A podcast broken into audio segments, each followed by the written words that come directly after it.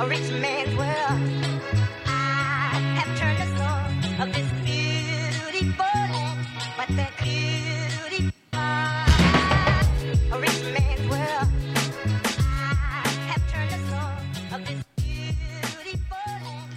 Hey everyone, my name is Brad Sigal. I'm a photographer and an activist. Welcome to Red Lens, my political photography podcast where I bring those two worlds together. Thanks for listening to my podcast where I have in depth conversations with people who document and participate in radical social movements. With Red Lens, I hope to bring you conversations with interesting people and some new insights into both photography and politics. Welcome to this fifth episode of Red Lens. On this episode, I talk with Kim DeFranco. Kim has been doing movement photography longer than anyone I know.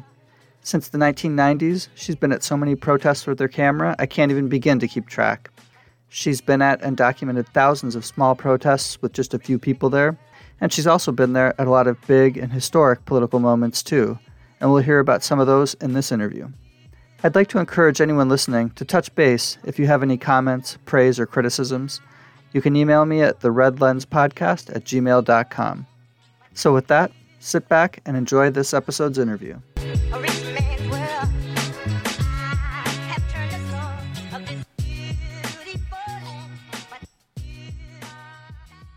Hello, everyone. We're back again with Red Lens Podcast, and I'm here today with Kim DeFranco. Why don't we just start out with uh, learning a little bit about you? Like, who are you? Where Where are you from? What do you do? All right. Well, uh, my name is Kim DeFranco.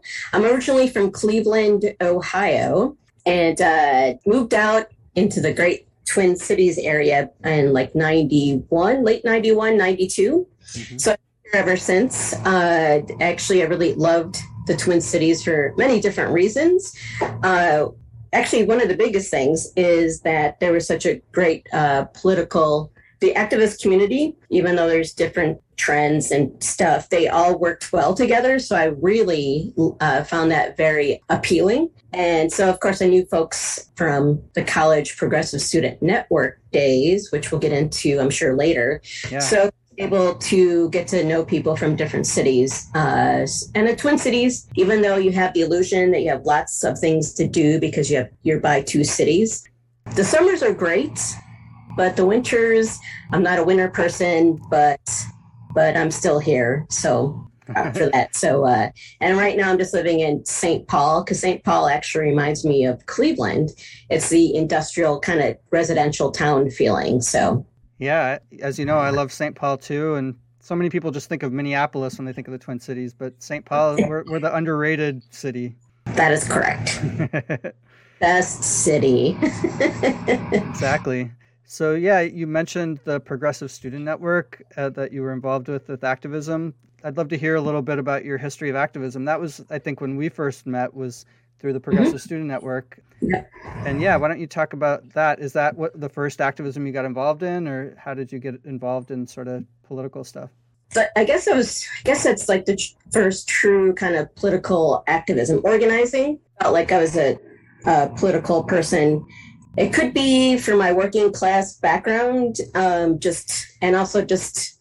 It's kind of weird saying like you're born into it, but I sort of felt that way because I always wanted like a, the world to be a better place Mm-hmm. everybody.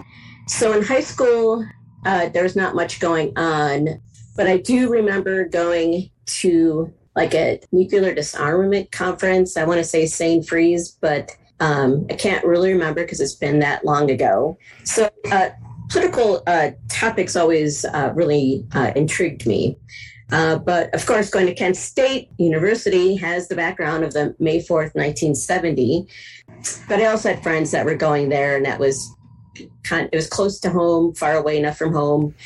And uh, so that's they had the May 4th task force there. And before I actually went to the college, I started in nine, 18, 18, 1983. We're old, but we're not that old.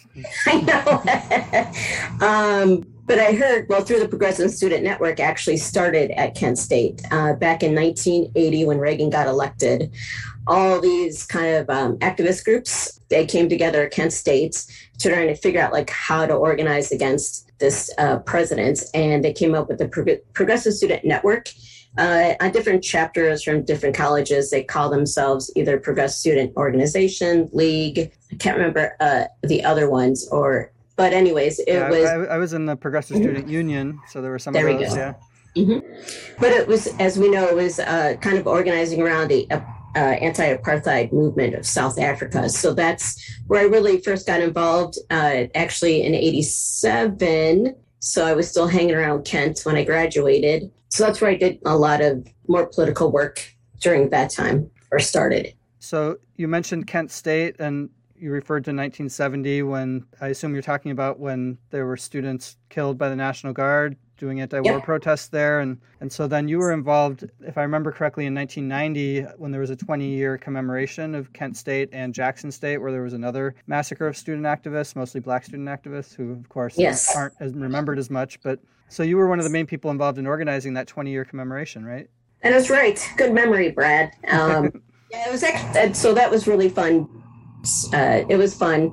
They were trying to put up a, a mem- or they were putting up a memorial for the four students that were shot and killed, and um, some of the other ones that were uh, wounded. And I guess, well, it's always a controversy because why honor political activists? Uh, but they were able to get a memorial, and I think there was kind of a struggle on how to memorialize the soldiers that were killed in Vietnam. Uh, so they did that, but we wanted to call a student movement conference to bring some of the past uh, activists from the 60s and doing a conference with the newer folks at that time being politically active and just bringing out the history and the issues back at that time and issues that were present day too if i can remember it correctly. But yeah it was a it was a great conference um, uh, that we were able to host Yeah, I, I didn't make it to that, unfortunately. That was right around when I was getting involved in the Progressive Student Network, and I don't remember why, but we didn't end up making it to that. But then I was at most of the meetings the few years after that. Mhm. But yeah, so you were involved in in that, and then you said you moved to the Twin Cities in the early '90s, so that must have been pretty soon after that, right? And then what did you get involved with in the Twin Cities? Um, yeah, it was. Uh, I remember ni- August of '91. Um, I got involved with the Welfare Rights Committee, so that was formally just starting. Uh, it was part of the Up and Out of Poverty grouping, and they had an umbrella of like homeless activism and what we started uh, for more domestic kind of issues around welfare. Uh, involved, uh, and we we lasted we uh, almost 30 years so we really did um, a good job organizing. It was ma- it was women led, and it was ma- it was for low income uh, communities. So we were able to actually, since St. Paul is the capital, we were able to effectively stop really horrible legislation at the capital, um, propose our own, and just kind of keep. The biggest thing is to get folks who feel like they're just uh, they don't have power, but to come together um, and know that we have uh, power in numbers and strength. And so I've heard throughout the years for people who weren't involved or heard of us that there was a lot of like small victories that people, uh, women with children, uh, were able to. Their lives weren't as horrible. It was still horrible because, of course, the Democrats uh, never wanted to do the correct thing to make lives better, and the Republicans just wanted to keep punishing mainly single women with kids to, to punish them mainly to punish them mainly for having kids without them. So that was my political kind of underlining tone of that.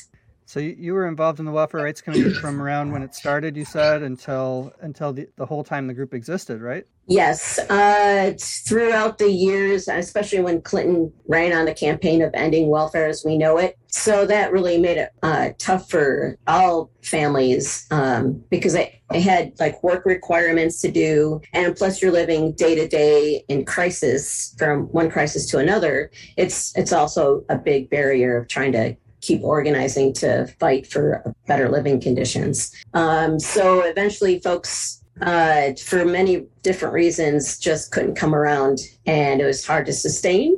And so then uh, there was other issues in the Twin Cities that were coming around. So we just had to organize in different other areas. So I remember you mentioned when President Clinton ended welfare as we know it, quote unquote. I think that was 1996 or so. I was living, or 97 maybe. I was living in New York at the time and was involved in, briefly involved in the student group uh, that was led by Women on Welfare who were students at the Public University of New York. And it was very powerful organizing. But there were groups like that all over the country right when that was happening, like around 1996. But the Welfare Rights Committee here kept going for like decades longer fighting it out at the state legislature every year like you said mm-hmm. it was really impressive and you were taking pictures at like everything almost right? That the welfare rights mm-hmm. committee did right?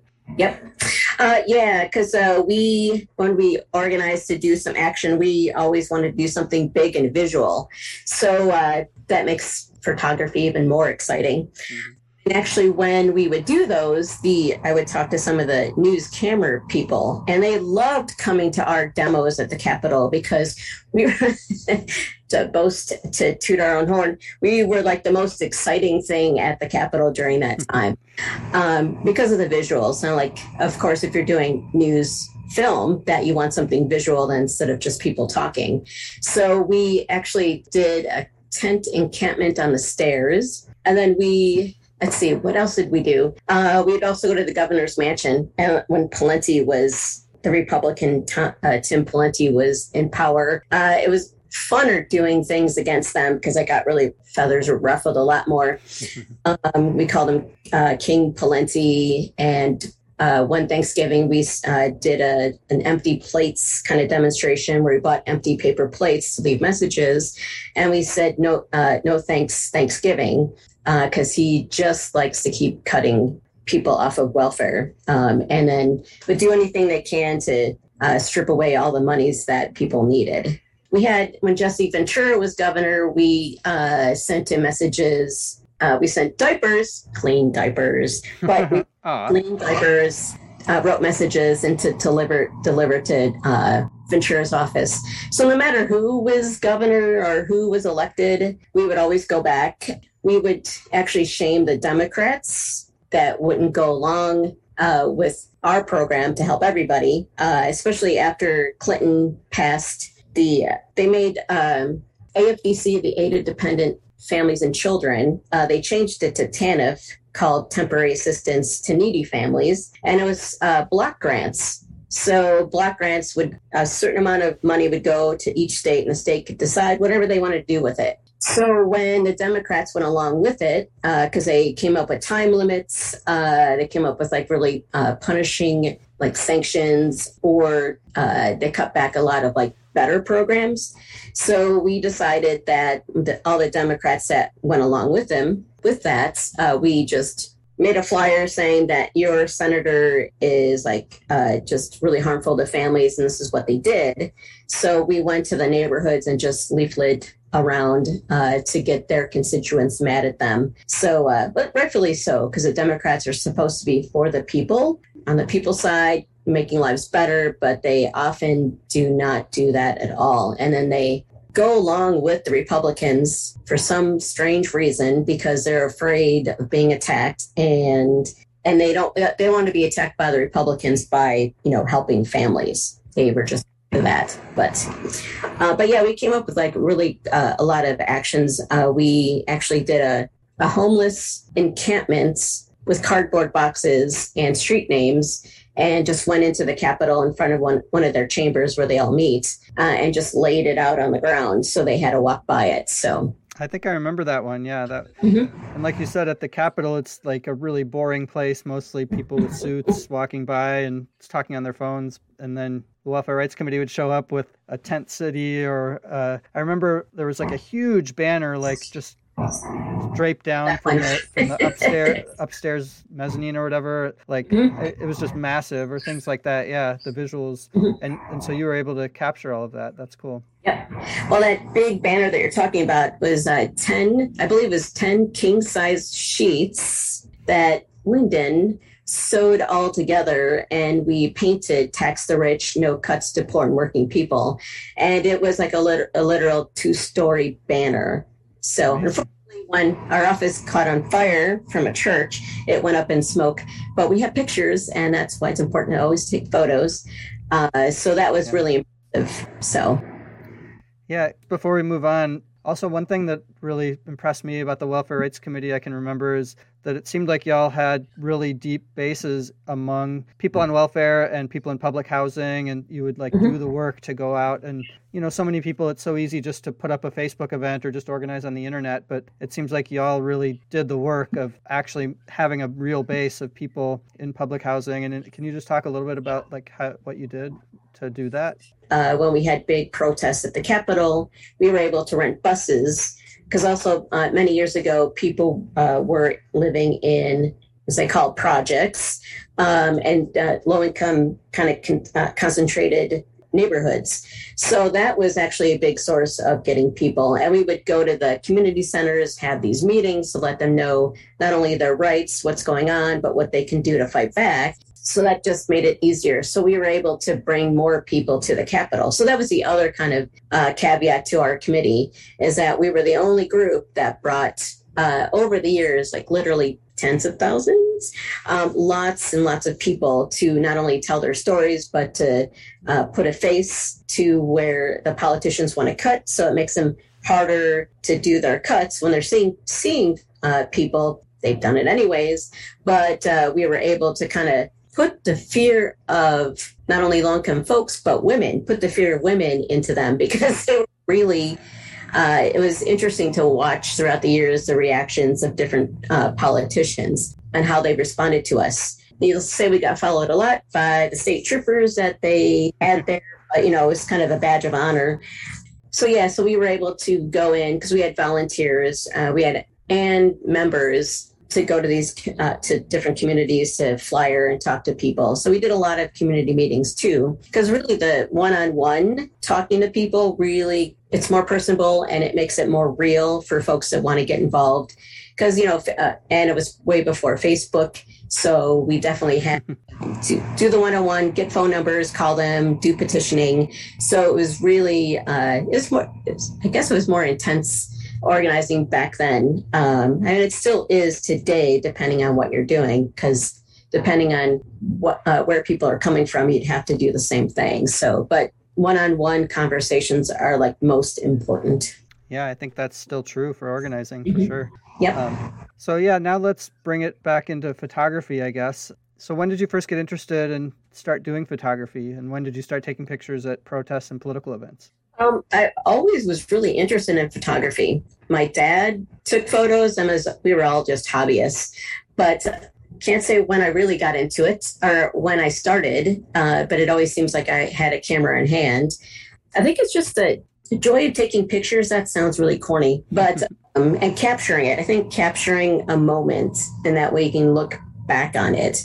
Um, that's probably really exciting. And I guess it's like a painting. You can look at a uh, photograph and like see lots of different things. And depending on how how you're feeling inside, you've got a different kind of uh, reaction to it. So I just took photos like family, friends, dogs, cats, uh, whatever I can find. but then getting into or going to college uh, leaves you more open to like taking lots of different photos and going to demonstrations well there's plenty of opportunity to take photos of people and signs. And then i just like seeing the reactions in my photos. I do a lot of candid photos so i may just take hundreds and not either i'll pay attention or i won't pay attention but looking after it then i can see more things into it. So that really is exciting for me yeah, that's really true. When you're taking a photo, sometimes you don't even see everything that you're taking the photo of until afterwards. You're like, oh, yeah, there's that other stuff going on in the background I didn't even notice, you know? Yep, yep. Uh, but uh, candid photos are fun. So I try to do, I, I do that a lot. Uh, and then actually, when friends notice I take photos, they may pose. I just tell them to stop it and just carry on like they're whatever they're doing. But um, yeah, so candid shots are fun. So you do a lot of candid. Do you, you do some posed ones too? Oh yeah. So after many years of taking protest photos and uh, trying to get that one magic shot, something that really doesn't work, and then I'm just I just have to tell people to pose and like do a group shot, which I think is cheating if you're doing like a protest because it's supposed to be spontaneous. But sometimes you just need a good group shot. yeah, for sure. I, I think they're both valid and both good. Mm-hmm. Yeah. Mm-hmm. Sometimes if you just like ask people to like oh, just do your fist up, and then they'll do it. You know, I mean, if you're a Mhm. journalist, for then you know maybe that's considered cheating. You know, if you're a journalist and you're posing people, but but I, it also depends. You know, I, I think it's a it's a little bit of a fuzzy line. Well, speaking of posing people, um, which just reminded me, I got to document the. Oh, I'm gonna, I have to remember, but it was the Windows factory. Oh, I don't remember the oh, name. Re- Republic Windows and Doors. Thank you. Yes, that one. Um, and uh, bonus points if you remember the, the year of that. It was when the economic crash happened, like so 2008 or 2009, something like that, or maybe right, yeah, right around then. Yep. Um, yeah, That's right. was- You were down there in the factory. Yeah. They like did a sit-in and took over the factory in Chicago, right? Yep, it was really exciting. Um, and then you just feel kind of weird being in like someone's like personal kind of struggle. But uh, so they won in the end. Um, it it was uh, yep. They took over the factory. Uh, the bosses are being stupid. Um, they I think they sold the company. They were selling the company and promised the workers that they would get benefits and stuff. And of course, they said no. And that's why they took it over um, not only did they take it over and win, but they actually like formed their own kind of co-op work there. But uh, it reminded me when after they won, everyone was really cheering, and I was there taking photos. I was like there most of the time. So the national media showed up, politicians showed up. It was a great time, and so. When I was taking photos of them, they were in a group, and I said, "Raise your fists because you won." and so they raised their fists. It was my shot. uh-huh. took it, it made it to fight back. However, those sleazy commercial people reprinted, I say my photo because of my idea, in their national media. So, I mean, it got around, which is great. But, you know, then you're just like, but that was my photo. Should get credit for that. Like you, you set up the shot and everything, and then they just like click, it's ours. yep. Yep. So, uh, Yeah, that was a that was a really powerful struggle. I remember they started the the chant. The banks got bailed out. We got sold out, and it was really like the precursor to Occupy, the whole Occupy movement, because they occupied their factory, and then what was it like two or three years later? Everyone occupied everywhere with the same slogans. So they were really the first to fight back. And I got to uh, be a part. They had a demonstration too in Chicago, so that was fun being a part of that too. So I felt really honored being a part of that struggle. I remember you made some prints of some of those too. I think. Yes. Yeah. Yep. Yep. I, I, Yep. I, I think I still have one somewhere. I'll have to find it. Uh, and if not, I'm sure I can print more once I find find them again. That's always the struggle, right? So yeah, what, have you had obstacles in being a photographer? Um, a couple, mainly my height. You know, I'm just a, a mere four eight and a half feet tall, but uh, so I mean that does come into play a lot. Or depending on where I'm at, I also have the height privilege where I can get in front of people because they'll see me and they'll like, all right, you can go because they can still see over me. Oh, okay. But uh, so I remember uh, Phil talking about this on your podcast where all the photographers crowd the speakers and they all stand in front of the banner. So it gets really hard when you're trying to get um, trying to get up close too, because everybody wants the shots and no one's actually the photographers I know and the people that are there are pretty respectful of letting people go, but it's just really hard because we're all crowded. And if truly, if people just stand back, then we can all do what we need to do. So uh, then I just kind of just go in the back and take some photos of the crowd. But it, it is disheartening for me, for me personally, because it, it'd be nice to get like one or two shots and like step back. That's what, you know, other folks should be doing. Yeah. So, um, So your height can sometimes be an advantage, but most often not so much. That is true. And I really should get one of those tripod. I do have a tripod somewhere, but a stick to hold up my camera. but I haven't really gotten that either.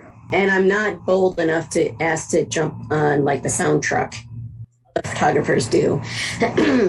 but uh, someday I'll be bold, be more bold. But um, but until then, I mean, I do get good shots, uh, but sometimes it's it's a struggle. Uh, but of course, like the main struggle is time and I'm not an independent billionaire, so I have to work to live. but I've been trying to win lottery, but uh, it hasn't happened. But uh, mainly, time, work and time. Um, Sure. course, money because I look at lenses to buy better lenses, and it's just amazing how much lenses cost. So I haven't bought the really expensive lenses, but it would be nice. So perhaps I once I get uh, taking care of some of the financial stuff that I'm trying to get out of, uh, I should put more money into it. But if I put more money into it, that means I really should do something like what you've been doing. So sometime. But until then, um, I've, uh, you know, I get good photos. So, and I'm not a professional or haven't done it like job wise. So I don't need to have those expensive lenses, but it sure would be nice. Yeah, they, they are really crazy expensive, though. It's true. Yep. Well, I did invest in one of the lenses because uh, the other kind of internal struggle is always keeping up with your fellow photographers. Mhm. Um, So when I've seen your photos and everybody else's photos, I'm like, uh, not that I'm jealous, but you know, or envious, but you know, it's a it, you've got really nice lenses. So I did decided to break down and buy one of them, um, which ends up being really nice because it's one of those close up. You can do it close. You don't have to be so close, and it it brings everything closer and it blurs out the background. So I really I really like that uh, lens. So thank you, Brad, for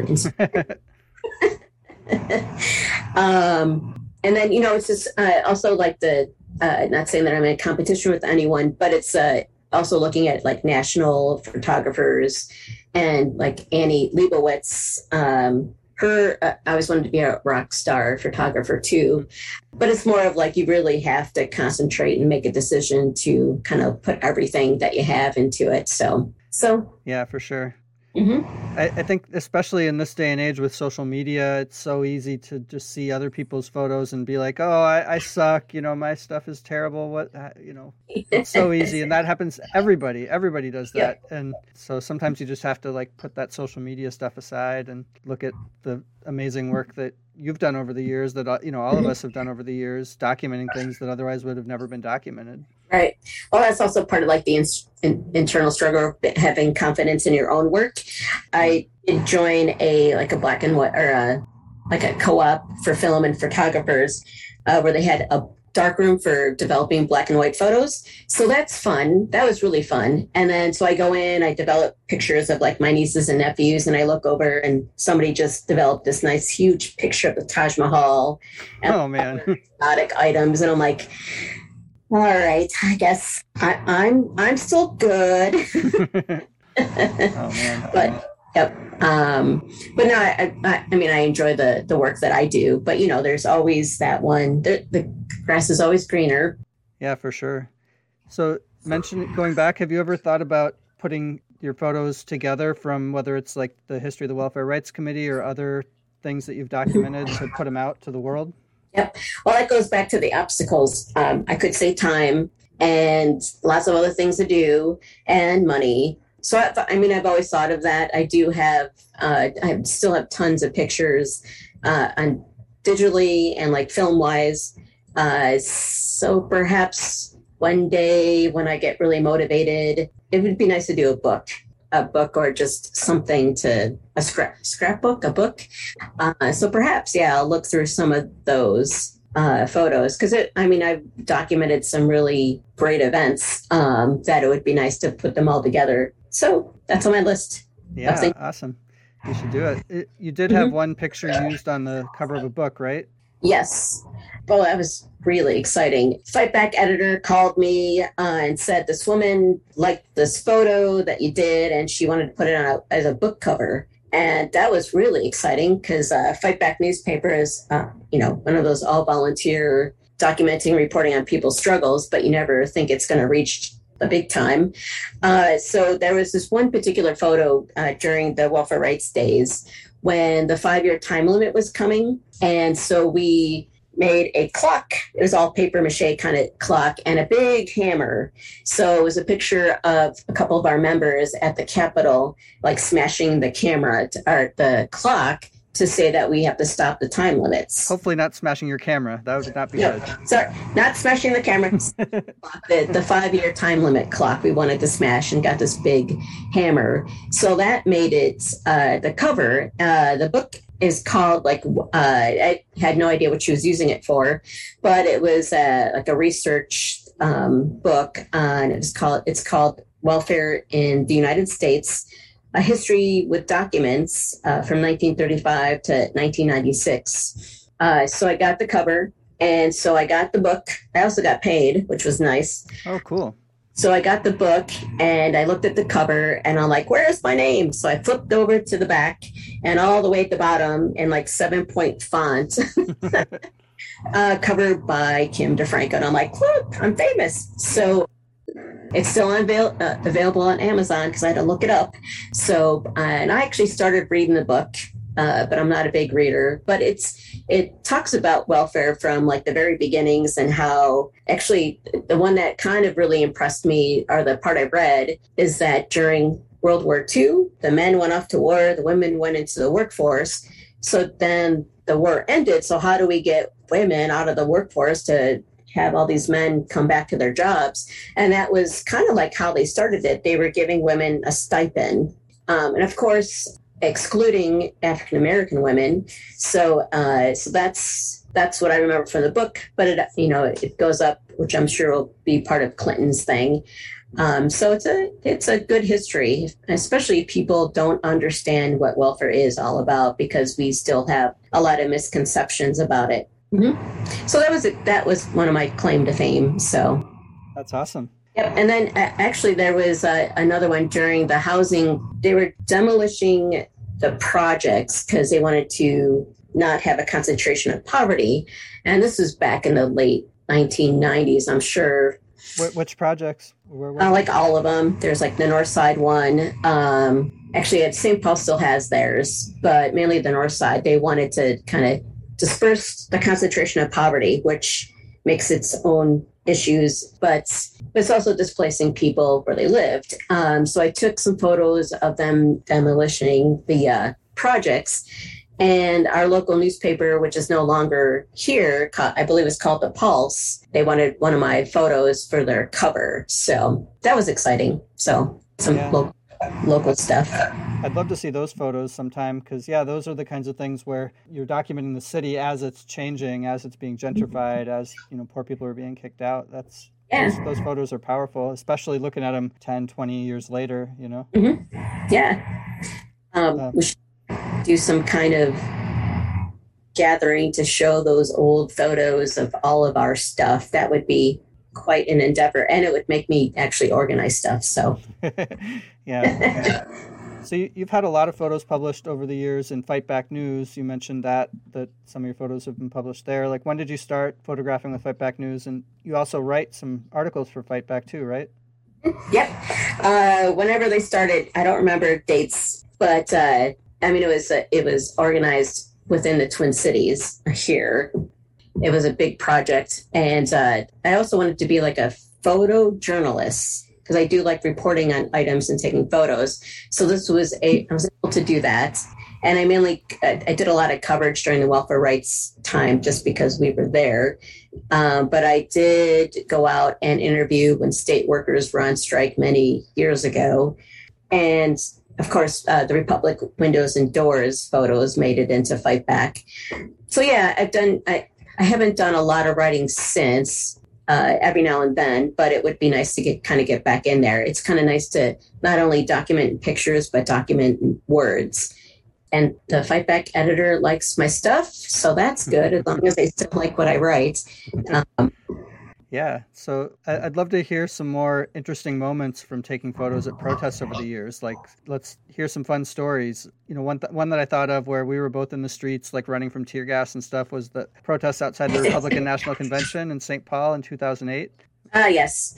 Um, that was actually uh, well. Then it was like two years of organizing uh, leading up to it because we had many marches from the capital to downtown to kind of lead up to the actual march itself. That's right. So I didn't uh, well, the first day I got to be a marshal, so I was really sad I couldn't run around take photos because there was some really great dy- dynamic photos with cops in ninja turtle outfits, the body armor that they were wearing.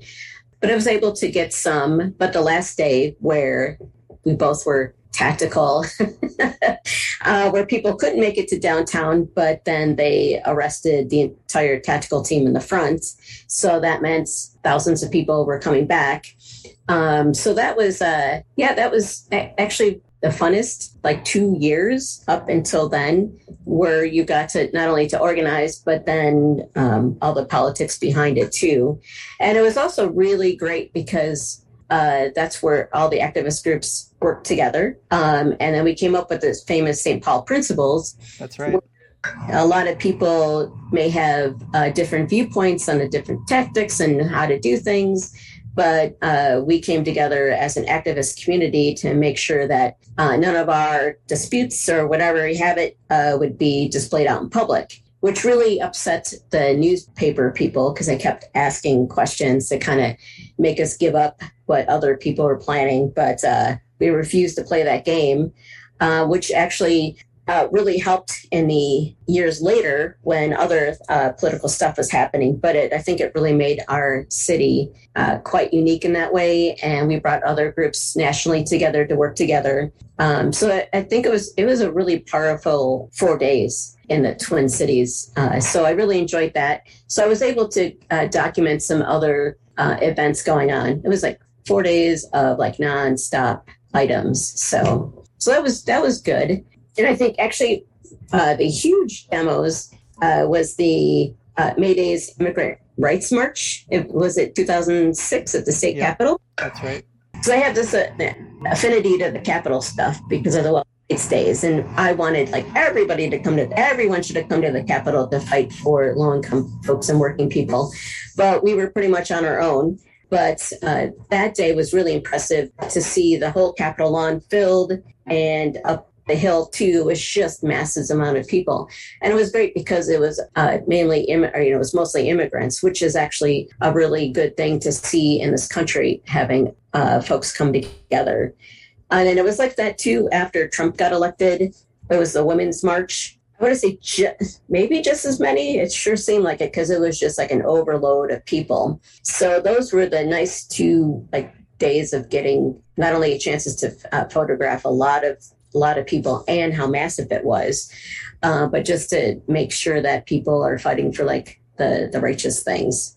So then, uh, but I think uh, Occupy when uh, Occupy started, I think that was like another. It was it was kind of a bittersweet thing because another grouping wanted to wanted to go back to the Capitol to do stuff, and I just kind of begrudgingly said, "Yeah, that's nice." I'm like, "Where were you back in the day?" But um, Occupy was a, a great point in history because it was when the white middle class got kicked off of the corporate ladder. It was great to have like a bunch of people just getting together and just uh, trying to shut down the system because the system wasn't working for them now. So, but it also, you know, it also helped uh, get people more involved. So Occupy eventually dissipated, but people, a chunk of people didn't stop uh, fighting for a better world. So that was that's nice. So during Occupy here in Minnesota, did you get pictures like on the, those first days when it was the Hennepin County Government Center, People's Plaza, as it got Yep. renamed, like when that was packed with people? Oh yeah, oh yeah.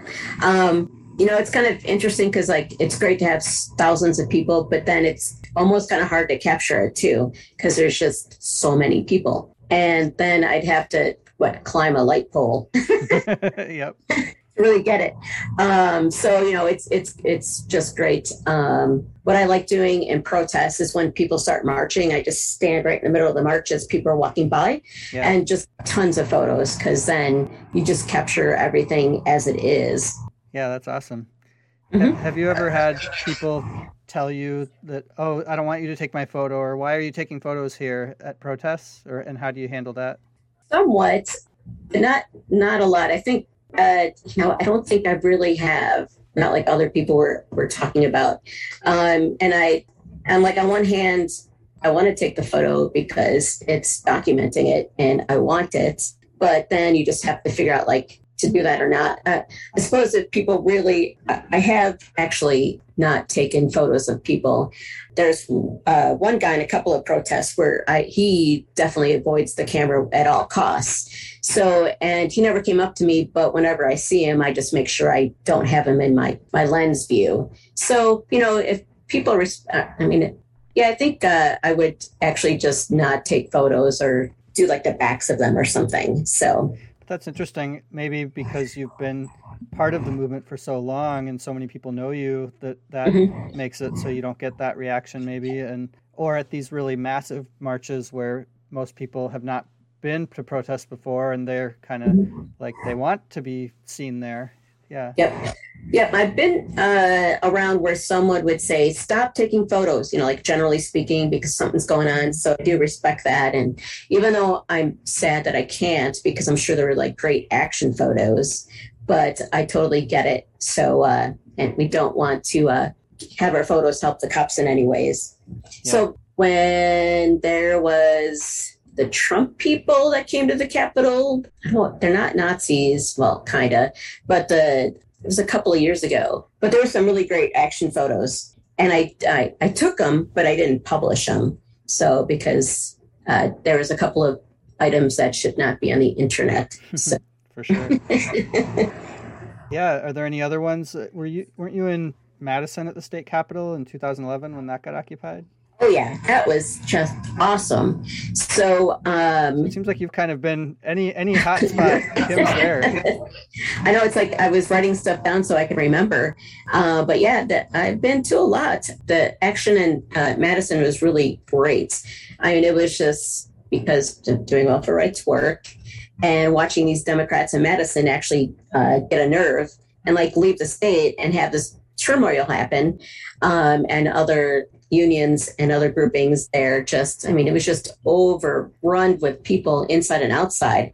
So it was really great. And yeah the teachers were there and i remember the firefighters uh, there was farmers there with their tractors so it was just like a whole thing. And you know that's that's what we want to see in our own state. And then uh, when i actually i was still in welfare rights at the time because i was at the capitol talked to one of the progressive politicians and i asked hey can you do what you, what happened in madison and he just kind of said uh, we really can't do that because of the rules like they can still call a quorum so but you know it's like just do something to cause some havoc but Exactly. Why do you think it's important to still bring your camera to protests? You know, when so many people there are taking photos on their phones, and yeah, why is it important to you?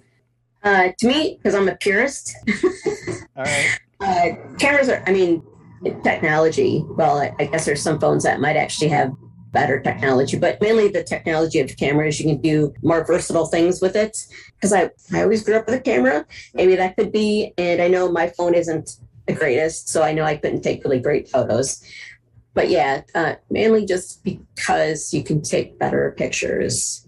Yeah, that makes sense. So, aside from protest photography, what other kinds of photography do you like to do? I made a note saying movement shots. Haha. So play on words there. So movement shots are always fun, uh, rather people marching. Um, or what I really enjoy is uh, having uh, an event or something to do where I have to like be five steps ahead of whatever I'm taking a, pho- a photograph of. Kids are great at that because not only will they not s- uh, stand in a spot for you for any too any longer, so you have to like run ahead, set up shot, and then have them come to you and take some photos and then hope that you got something. Uh, but they're also the like the joyous ones because they just have natural reactions and uh, even the crying, upset reactions are too. Um, and then uh, I've also, as you know, we both grew up in the punk sh- scene too, and that's got a movement to it. Bands and then people slam dancing. So I got some cool photos, whether I was planning to or not, because I'm not a techie person when it comes to a camera. I'm more visual and I see a good shot and I take it. So I have taken some photography classes and it's a lot of physics and math to it if you really want to dive into it, but more uh, well, everything's so automatic too. So it's not too hard to get good photos. But for the manual cameras, I actually had to think a little bit more. So uh, you can get really some cool shots, whether you intend to or not. Um, so I like things that move and also in like nature, things that fly. Yeah. I don't know what the fascination of it, but I think it's just when you capture it, you can see so many layers to it. Yeah, and see details that you can't see when it's just happening. Yeah. Mhm. Yep. And also, I really like contrasty photos. New and old buildings together. when I was in New York, either for a visit or something. It's just a great architectural city to take photos in. Yeah, totally. And like when when fall was still here, there was some winter that came, so there was the bright leaves uh, trying to come up from the snow. So it's stuff like that. And uh, the other types of photography I like are taking pictures of people. Yeah. Especially like the face, the eyes, the eyes. Another corny statement, they're the what the windows to the soul or something. Yeah. Uh, and also when generations like stand together, because then you can see how generations look and even the familiar or the similar views and just the contrast of old and new. So like grandparents and parents and kids. That, Oh, yeah. That, yeah. Mhm. Yeah, that's Yep. So I'm, I was trying to remember if you took photos at that show that we were both at at the Triple Rock with MDC when they played. Did you take photos there? I don't think I did. Yeah. Okay. Uh, he's my favorite, one of my favorite punk bands, and and I also know the people in the band, which makes it even funner. So uh, I always bring my camera to those shows. Awesome. So you started out doing photos like in the 80s. So I assume you started out doing film photography. Did you develop the film yourself? You, you talked a little bit about that already, but yeah, how did you do that back then? Um, what was uh, Photomart? Photomart. or Photomart. um, yep, I mean it was all film back then, uh, and of course it was it was mainly color. Um, I did do some black and whites uh, film, but mainly the colored. Actually, all of them. I really got them all developed at uh, stores and stuff. Um, in high school, I was I did some photography. I think it was black and white, so I did do some developing at the school. Was on the yearbook staff as a photographer, so Oh, cool. access that. Um, but then, as I was saying earlier, that I went to a film photography kind of co-op where they had all the chemicals because the chemicals are either expensive or they're uh, toxic, and they didn't really have dark room. So that was really fun. Um, so I did do more black and white film. And then going through my parents' stuff, I found like old black and white negatives of a bowling banquet. Um, so I developed those just because it was just fun to develop. So, That's really cool. yep. So if I, and I, my biggest dream is to have my own dark room and do black and white. I suppose I could try color, but I, that's a whole other process. So, Yeah, I never did developing color myself. I just did black and white. Mhm. So when did you switch to digital photography then? And like what camera do you use?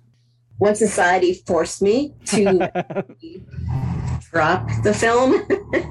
I still actually I the cameras I used for film, like the Canon, it was like the shutter, the canvas shutter. So eventually it half the shutter wasn't working and I would try to go get it fixed, but they said it's not worth it. So uh, I think I still have a film camera somewhere. I actually have my dad's film camera. oh, cool. But I mean, digital it it makes it easier. It's more instantaneous because if you were using film, you'd have to go develop it right away, and then you might have one good picture in a roll of 36, and there goes that. Yep. And then with uh, digital, you can take like a bazillion photos, and then you have to figure out which one's the best out of all of them. So it's just it was easier, um, more convenient, and I still would go get them developed at a store. So I so yeah, It's funny how film is kind of cool again now. You know, everyone's getting back into film, and Yep. I took some Yep. film, a couple rolls of film recently, and had to take them to get get them developed, and it was crazy expensive. I think it's probably more than it used to be, even. Mhm. But uh, definitely was a reminder to how much money it cost to be a photographer back in the day. Yep. I still have a couple of, I have one undeveloped roll, and I, in my dad's camera, I still have a, a roll that I need to develop. So I should get those done soon because then those are years old. So who knows what's on that one? That's really fun. Yeah, to, Mhm. it's like a surprise. So, how do you decide what protests or events you're going to take photos at? uh, mainly time, my schedule. Like with welfare rights, I have I have a second shift job, so that was really easy to go to. A lot of the stuff now, actually, most of the stuff, it happens during the evening. And you're So- working in the evenings. When, yep. So depending on what is happening, if it's a really big event, I'll try to get work off for that. But I think like the bigger events are more on weekends. So um, yeah, it really depends. on what's going on and how much time I can take away from work. But it's not like you just take pictures only at protests about one issue. It seems like you're out whenever there's anything that's fighting for justice, right? Yep. Well, yes. And then that reminds me when I was in college, I went to a lot of marches on Washington. And of course, flexible schedule there and then make plans to go. So, um, and those are really great uh, moments in history to document. Actually, there there's that great peace, great peace march. I think in was it 97? 97, I believe, it, where uh, people were marching for peace and they marched through the cities. And they ended up actually that was a that was a different thing. I'm blurring two different events because I was still at Kent when there was like this great peace march in DC that I went to, and that's where I actually met Dave from uh, MDC down there. Oh wow, Yep. So that was uh, those are big events to go to. that's awesome. Yeah, we're getting close to an hour, so we'll try to wrap it up soon. But is there anything else that you'd want to talk about that we didn't cover? So uh, I know you're talking about like what kind of gear do I use? Like I said, I'm not a techie person. I started out with a Canon and then went to Olympus. Why?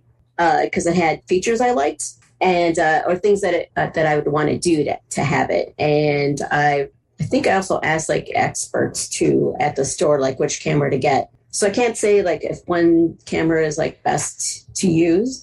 Uh, I go more on like pixel count and some pictures, and I think it's great to have good equipment, but if you don't have like a good eye to capture things, then it's pointless. Uh, so that's where actually uh, taking some classes in photography, like like how to use the one third kind of thinking of framing a photo and other kind of techniques to use is always really good. So it's me not paying attention to like really tech technical stuff, but just being more of an a person that has a good eye to it.